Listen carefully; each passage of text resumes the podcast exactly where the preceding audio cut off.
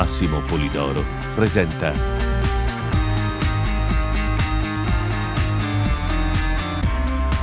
L'esploratore dell'insolito.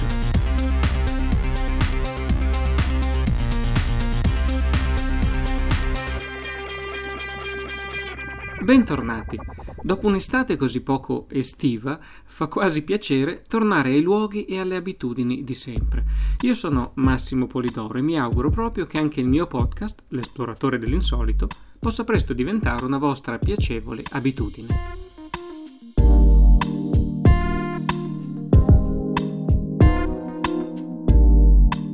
Nel mese di agosto, oltre a concedermi anch'io un po' di riposo, ho continuato, seppure a ritmi più lenti, a occuparmi delle mie passioni, il mistero e la scrittura.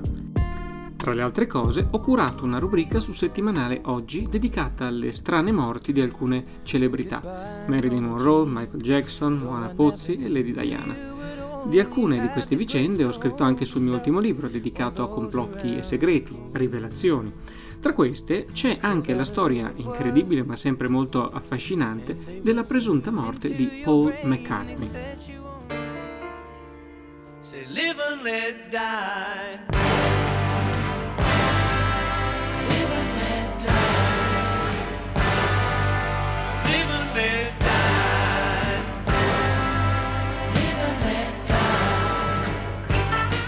La vicenda è una delle leggende del rock più bizzarre e divertenti, poiché anni fa, per la mia vecchia serie di podcast, avevo realizzato una puntata proprio su questo argomento, completa di canzoni, indizi, effetti speciali, oltre che un'intervista a Glauco Cartocci, che è il massimo esperto italiano dell'argomento, ho pensato di riproporvela così com'era.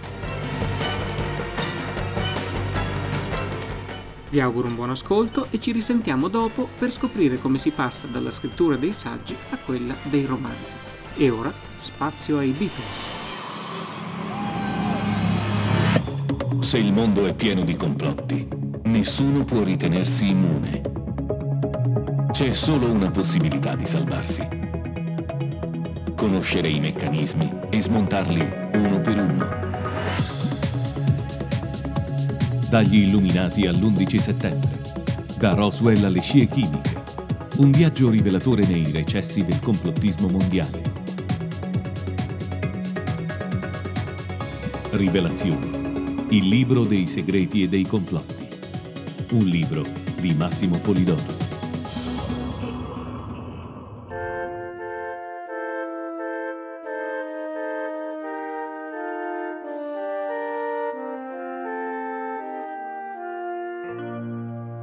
I Beatles, quel formidabile quartetto di Liverpool, non solo ci ha regalato decine di canzoni eterne, ma ci ha anche lasciato una delle più intriganti leggende metropolitane ambientate nel mondo del rock.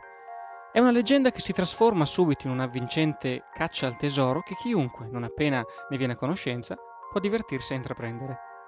Il presupposto è piuttosto straordinario. Paul McCartney, che dei Beatles fu il bassista e insieme a John Lennon l'autore della maggior parte delle canzoni, Sarebbe in realtà morto nel 1966 e rimpiazzato da un sosia.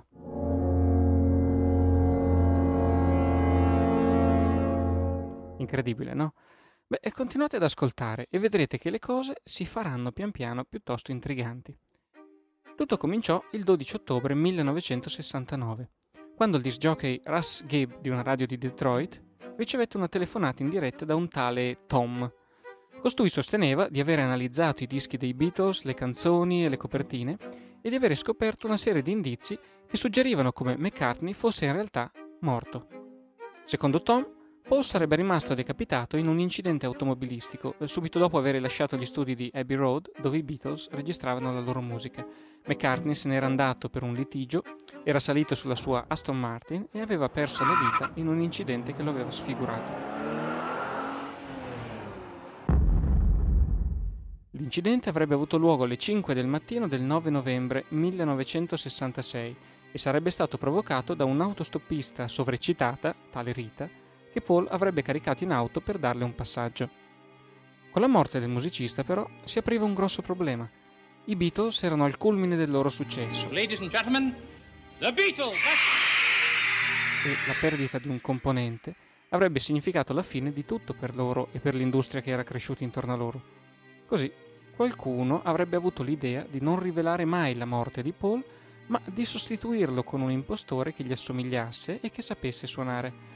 Secondo alcune fonti l'impostore sarebbe un attore di nome William Campbell, vincitore di un fantomatico concorso per trovare un sosia di Paul McCartney. Nella leggenda tale impostore non solo aveva anche la voce del vero McCartney, ma ne condivideva pure lo straordinario talento artistico. L'arrivo del sosia, sempre secondo Tom, spiegherebbe come mai i Beatles smisero di esibirsi in pubblico a partire dal novembre 1966 e perché si fecero crescere i baffi. La somiglianza insomma era forte ma non perfetta, ecco perché era necessario camuffare i lineamenti. Il problema è che questo terribile segreto generò nei rimanenti Beatles, John Lennon, George Harrison e Ringo Starr, un forte senso di colpa che li indusse a rivelare la verità ai fan attraverso l'inserimento di indizi e di tracce nascoste nelle canzoni e nelle copertine degli album. Ma come aveva fatto il misterioso Tom a raggiungere simili conclusioni? A svelargli l'esistenza del complotto fu la pubblicazione due settimane prima della telefonata alla radio dell'album Abbey Road, ultimo disco inciso dai Beatles. Sulla copertina, che eh, come per tutte le immagini e illustrazioni di cui parleremo qui eh, la potete trovare sul mio sito massimopolidoro.com, i quattro attraversano le strisce pedonali di Abbey Road. L'immagine, secondo Tom, non poteva che simboleggiare un funerale, con Lennon in bianco nei panni dell'officiante, Ringo in nero in quelli del becchino ed Harrison in jeans in quelli dello scavafosse. Paul non è al passo con gli altri Beatles ed è a piedi nudi. Sembra che presso alcuni popoli i morti vengano sepolti senza le scarpe. Se non bastasse, Paul ha una sigaretta nella mano destra, mentre tutti sanno che il vero Paul era mancino. Sulla strada si vede anche una Volkswagen Beetle sulla cui targa si legge 28 if, che starebbe a significare che Paul avrebbe avuto 28 anni se if fosse ancora vivo. Queste rivelazioni scatenarono una vera e propria mania nei campus universitari americani e sui giornali, al punto che ogni settimana si scoprivano nuove tracce sepolte nei dischi più vecchi della band. Sulla copertina del primo disco inciso dai Beatles dopo la presunta morte di Paul, Sgt. Pepper's Lonely Hearts Club Band del 1967, quello rappresentato sarebbe un funerale, una folla in piedi davanti a una fossa ricoperta di fiori. Fiori che non solo componevano la parola Beatles, ma anche la figura di una chitarra per mancini come quella di Paul. Inoltre, Paul McCartney ha una mano che gli spunta da dietro la testa, un segno che in certe società orientali indicherebbe la morte. Una bambolina indossa una maglietta su cui è scritto Welcome the Rolling Stones. Sulla sua gamba si trova un modellino di Aston Martin che sembra dirigersi verso la parola Stones, pietre. Un indizio dell'incidente? Una volta aperto il disco, poi, nella fotografia interna Paul è seduto con le gambe incrociate, il modo in cui gli antichi Celti seppellivano i morti, indossa un distintivo al braccio su cui è scritto OPD, cioè Officially Pronounced Dead, dichiarato ufficialmente morto. Sgt. Peppers, oltre a essere un capolavoro e un capostipite per tanti aspetti, fu anche il primo disco della storia su cui furono pubblicati i testi delle canzoni. Si trovano sul retro della copertina, dove posano ancora i Beatles nei loro costumi. Stranamente, però, Paul è l'unico del gruppo che volti le spalle Inoltre, il pollice di George punta verso la frase di apertura di She's Living Home. E qui veniamo ai primi indizi musicali. Oh, una parentesi, eh, gli spezzoni che sentirete ora non sono dei Beatles, ma così mi sono sbizzarrito a rifarli io. Da un lato sono canzoni protette dai copyright, giustamente, ma io mi sono comunque divertito molto a suonarle e cantarle, anche se sono cose molto brevi. Quindi portate pazienza, il risultato è quello che è, ma siamo qui per divertirci tra amici. Dunque si diceva del verso indicato da George Harrison tratto da She's Living Home. Il verso è questo qua. Wednesday morning at five o'clock yesterday began. Che significa mercoledì mattina alle 5. Forse un altro riferimento al giorno dell'incidente? In un'altra canzone, A Day in the Life, John Lennon canta così, più o meno.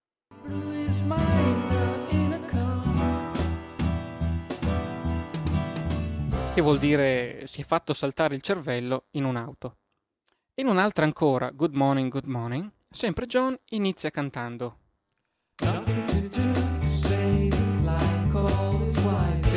Che vuol dire non c'è niente da fare per salvargli la vita. E cosa dire di Lovely Rita? È forse un riferimento alla ragazza che provocò la morte di Paul? Chissà, forse, visto che McCartney, o l'impostore, canta così. Che può voler dire la portai a casa e quasi ci riuscì, cioè quasi, non ci riuscì perché l'incidente mi fermò prima. Anche negli album successivi fu trovata un'abbondanza di indizi. Sulla copertina di Magical Mystery Tour i Beatles indossavano maschere da animali. Al centro è un tricheco nero che, in certi paesi scandinavi, sarebbe visto come un presagio di morte. Era l'impostore a indossare il costume? Apparentemente no, visto che nel disco è John Lennon a cantare la canzone dal titolo I am the Walrus, il tricheco sono io. Tuttavia, sulla copertina dell'album compare una scritta a mano dopo il titolo che dice No, tu non lo sei. E dunque chi era il tricheco? In un altro album, noto a tutti come l'album bianco, per via della copertina interamente bianca, ma in realtà titolato semplicemente The Beatles, John Lennon canta in un brano intitolato Glass Onion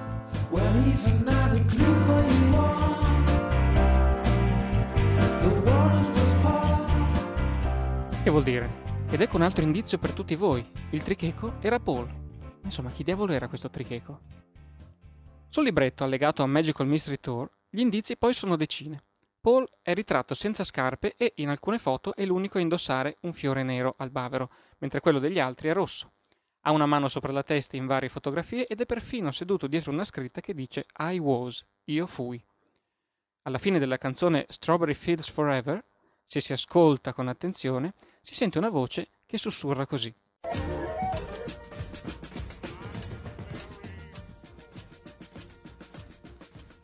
Che potrebbe voler dire I buried Paul. Ve la faccio riascoltare.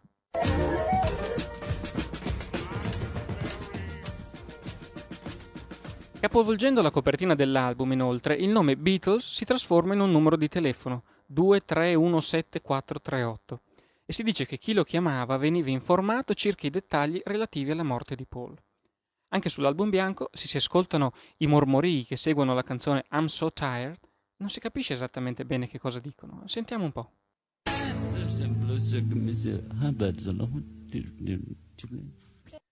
Però, se qualcuno si prende la briga di far girare il disco all'incontrario, ecco che le parole sembrano diventare qualcosa di comprensibile. Vediamo.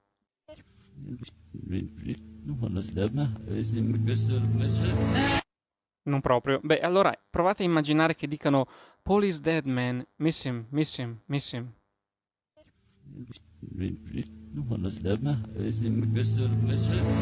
Che vorrebbe dire Paul è morto, amico, ci manca, ci manca, ci manca. Ancora nulla se paragonato alla rivelazione di Revolution No. 9, che ascoltata all'incontrario, come sempre, conterrebbe una voce che ripete Turn me on, dead man, cioè eccitami uomo morto. Vediamo che cosa si sente ascoltandola normalmente. Number 9, number 9, number 9, number 9, number 9. E questo invece è quello che si sente ascoltata all'incontrario. Underman, Honey Underman, Honey Underman, Honey Underman, Honey Underman, Honey Underman. Sembra proprio che dica Turn me on that man. Tutto indubbiamente molto suggestivo e affascinante. Tenete presente che questi sono solo alcuni esempi, migliori forse, ma di presunti indizi ne esisterebbero più di 300. E però, una volta messa da parte il gioco, come si fa a credere sul serio alla leggenda? Ve l'immaginate non solo trovare un sose di McCartney identico a lui e con la sua stessa voce, ma trovarne uno che fosse anche capace di scrivere canzoni incredibili come Hey Jude, Get Back, Let It Be e tante altre. Un po' difficile, no? Eppure furono in molti negli Stati Uniti a crederci quando nel 1969 la diceria si diffuse. D'altra parte era una generazione di ragazzi cresciuta con l'idea che il presidente Kennedy fosse stato ucciso da una cospirazione e che la commissione Warren avesse lavorato per nascondere la verità. In questo contesto non sembra più tanto assurdo che la presunta morte di un Beatle potesse essere tenuta nascosta da qualcuno per oscure ragioni economiche. La voce divenne così diffusa che il vero Paul McCartney non poté più trattenersi da rassicurare i suoi fan che era vivo e vegeto. In un'intervista al settimanale Life offrì una spiegazione per gran parte dei presunti indizi che non erano dovuti a semplici coincidenze, il distintivo OPD significava in realtà Ontario Police Department, Polizia dell'Ontario, Lui portava un fiore nero in Magical Mystery Tour perché quelli rossi erano finiti. Era John a indossare il costume da tricheco e sulla copertina di Abbey Road era scalzo perché quel giorno faceva molto caldo. Anche molte altre tracce avevano spiegazioni semplici. John non diceva I buried Paul alla fine di Strawberry Fields, ma come si può chiaramente, più o meno, sentire oggi in una versione più pulita della canzone, pubblicata sul secondo volume della Beatles Anthology, dice Cranberry Sauce. Sentiamo.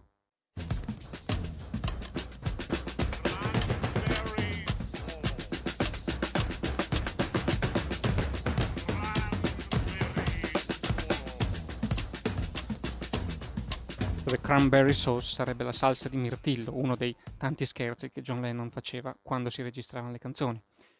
Tuttavia, sebbene sia vero che molti indizi sono facilmente spiegabili con il caso e il desiderio di credere, altri, come quei ripetuti riferimenti al tricheco, i messaggi all'incontrario e alcuni indizi sulle copertine dei dischi, devono essere stati inseriti dai Beatles stessi per qualche motivo. Quale? Per scoprirlo vorrei chiedere a Glauco Cartocci, che ha da poco pubblicato il caso del doppio Beatle per la Robin Edizioni, che cosa ne pensa? Sembra assurdo, sembra una battuta, ma eh, ti dico che davvero ci sono stati dei momenti in cui sono stato, e forse tuttora lo sono, altalenante fra la soluzione A e la soluzione B.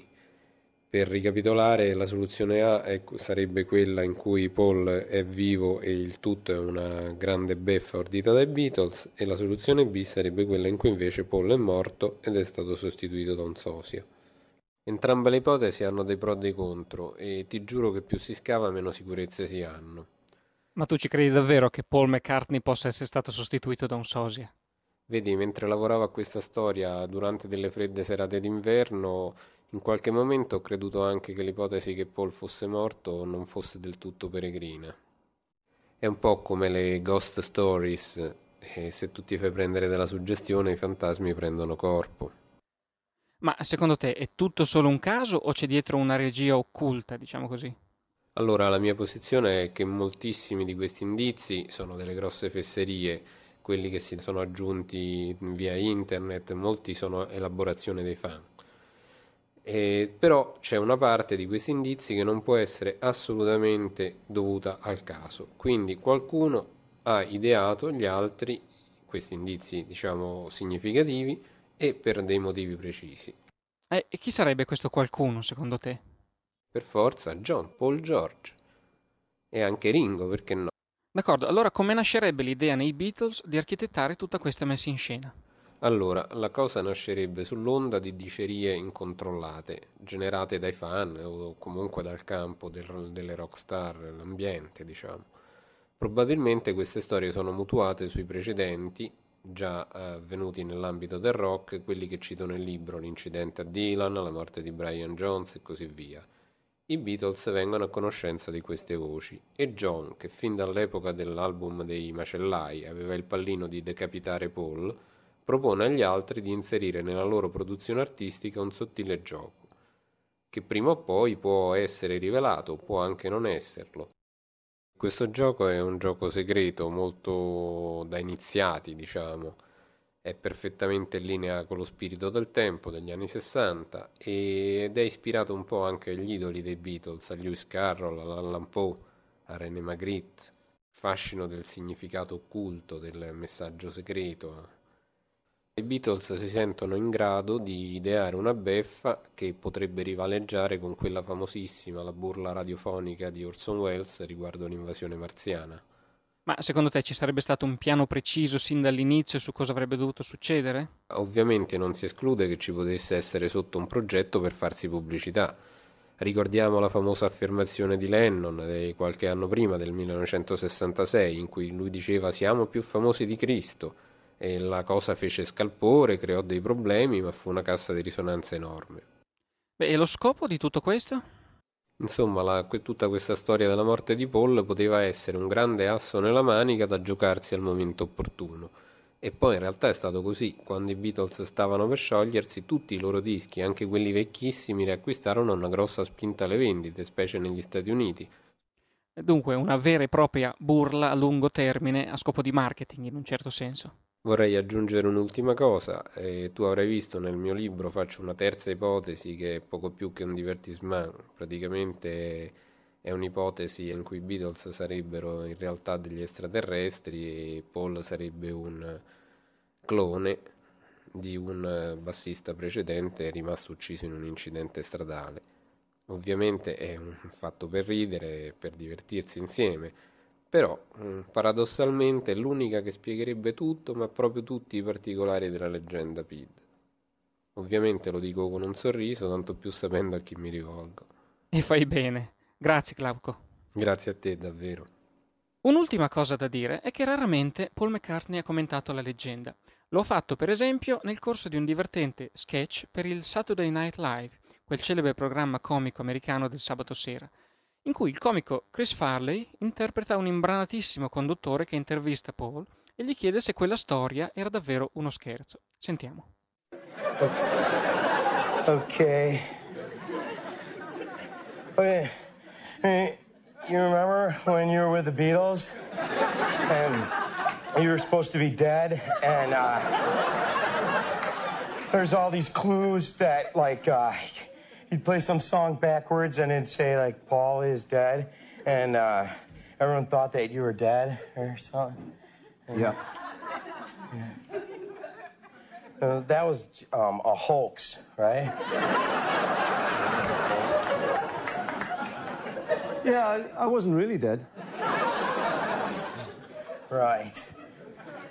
Dunque la risposta di Paul è eh, sì, non ero morto sul serio, che fa un po' il paio con un'altra battuta che McCartney disse già nel 1969, e cioè le voci sulla mia dipartita sono esagerate. Comunque, se fossi morto davvero, sono sicuro che sarei l'ultimo a saperlo.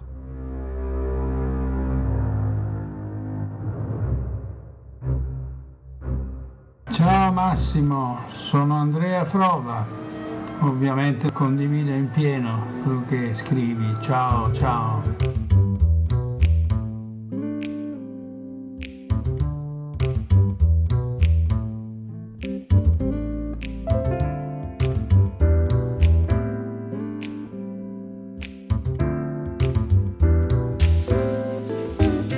Ringrazio Andrea Frova, grande divulgatore, fisico e amico Visto che abbiamo parlato di musica in questa puntata, vi segnalo molto volentieri il suo ultimo libro uscito per Rizzoli, Armonia celeste e dodecafonia, dedicato ai rapporti tra musica e scienza.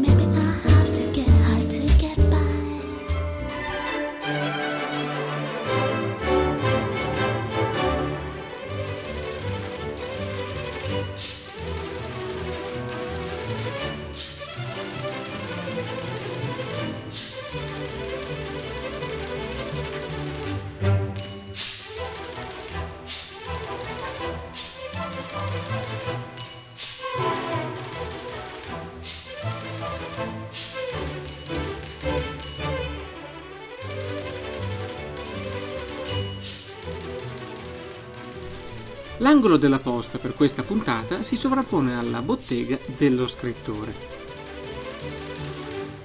Mi scrive Lorenzo Rossi, serio studioso e curatore del sito cryptozoo.com. Massimo, ho notato che mentre riesco a scrivere con una forma accettabile un saggio, ho grossi problemi con la stesura di un romanzo, anche se nella mia testa ho già la storia in mente. E tu che riesci a destreggiarti in entrambi gli stili, avresti qualche consiglio? È una bella domanda. Come si fa a passare da uno stile di scrittura tipico del saggio a una forma completamente narrativa? Naturalmente non esiste una formula, ognuno deve intraprendere la propria strada e procedere per prove ed errori, come in tutte le cose. Saggi e romanzi sono in effetti due mondi diversi le regole dell'uno non funzionano con quelle dell'altro. Mentre in un saggio si cerca di spiegare ogni aspetto del tema in questione in maniera chiara, a volte anche ridondante, scrivere un romanzo comporta un approccio totalmente dedicato alla storia. Si va per sottrazione, non ci si può fermare troppo a spiegare e non ci si dilunga mai, altrimenti affonda il romanzo. Tuttavia credo che guardando l'esempio di tanti grandi autori e in piccolo a quello che posso aver sperimentato in prima persona anch'io in questi vent'anni di lavoro, si possono ricavare tre piccoli suggerimenti per cominciare. Prima di tutto, studiare la tecnica. È evidente che chi desidera avventurarsi sulla strada del romanzo dovrebbe dedicare del tempo a studiarne gli aspetti tecnici. Ebbene sì, anche se molti pensano che scrittori si nasca, non è così. Tutti ricordano la frase di Edison secondo cui il genio è all'1% ispirazione e al 99% perspirazione. Vale a dire che per ogni cosa bisogna proprio lavorare sodo e vale anche per la scrittura. Si potrà pure essere dotati di un talento straordinario, ma se non si posseggono gli strumenti di base per incanalare questo talento in una forma adeguata, si farà poca strada. Secondo, cambiare impostazione mentale. Una volta compreso il funzionamento di base della narrazione, e non dico imparato perché la scrittura, almeno per quel che mi riguarda, è un'arte dove ogni giorno c'è qualcosa di nuovo da imparare, non si finisce mai e si può solo migliorare, occorre cambiare impostazione mentale. I due stili di scrittura, infatti, puntano a obiettivi diversi. Il saggio mira soprattutto a informare, meglio se lo fa in maniera piacevole e divertente, ma non è indispensabile mentre il romanzo dovrebbe puntare a creare emozioni in chi legge. Terzo, prepararsi a riscrivere molto. Chi scrive sui giornali o pubblica libri di saggistica spesso lavora in fretta, anche perché certi temi sono attuali oggi, domani chi lo sa, cercando il modo migliore per esporre i fatti, ma senza soffermarsi eccessivamente sulla struttura delle frasi o addirittura sulla scelta delle singole parole. Non significa che il lavoro del saggista sia sciatto, tutt'altro ma la qualità della scrittura passa in secondo piano rispetto alla qualità delle informazioni trasmesse. Il narratore, invece, si deve interrogare costantemente sull'effetto che otterranno le sue parole scritte. Costruisce un percorso narrativo che cerca di accompagnare il lettore verso i sentieri che ha immaginato, sceglie un punto di vista attraverso cui condurre il lettore nel suo mondo, decide il ritmo più adatto e così via.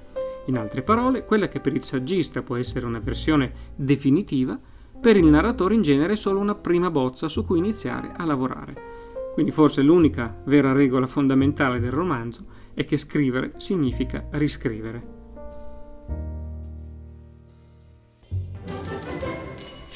Vi segnalo un paio di ottimi libri per approfondire questi argomenti.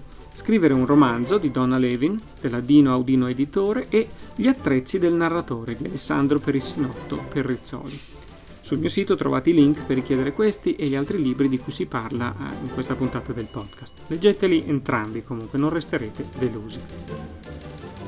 Vi ricordo che potete registrare le vostre domande e spedirmele in modo molto semplice. Andate sul mio sito massimopolidoro.com, troverete sulla destra della schermata una linguetta in verticale su cui è scritto lascia un messaggio. Seguite le istruzioni e avrete 90 secondi di tempo per la vostra domanda.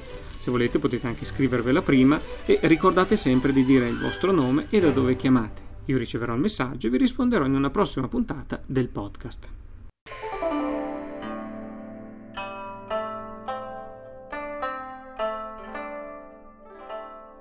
Il carburante della creatività è la passione e il piacere della scoperta.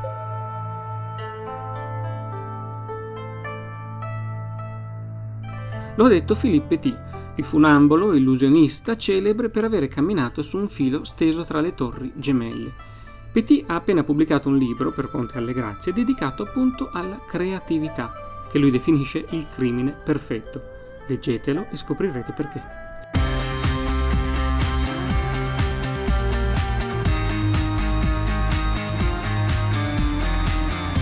E con questo è tutto per oggi.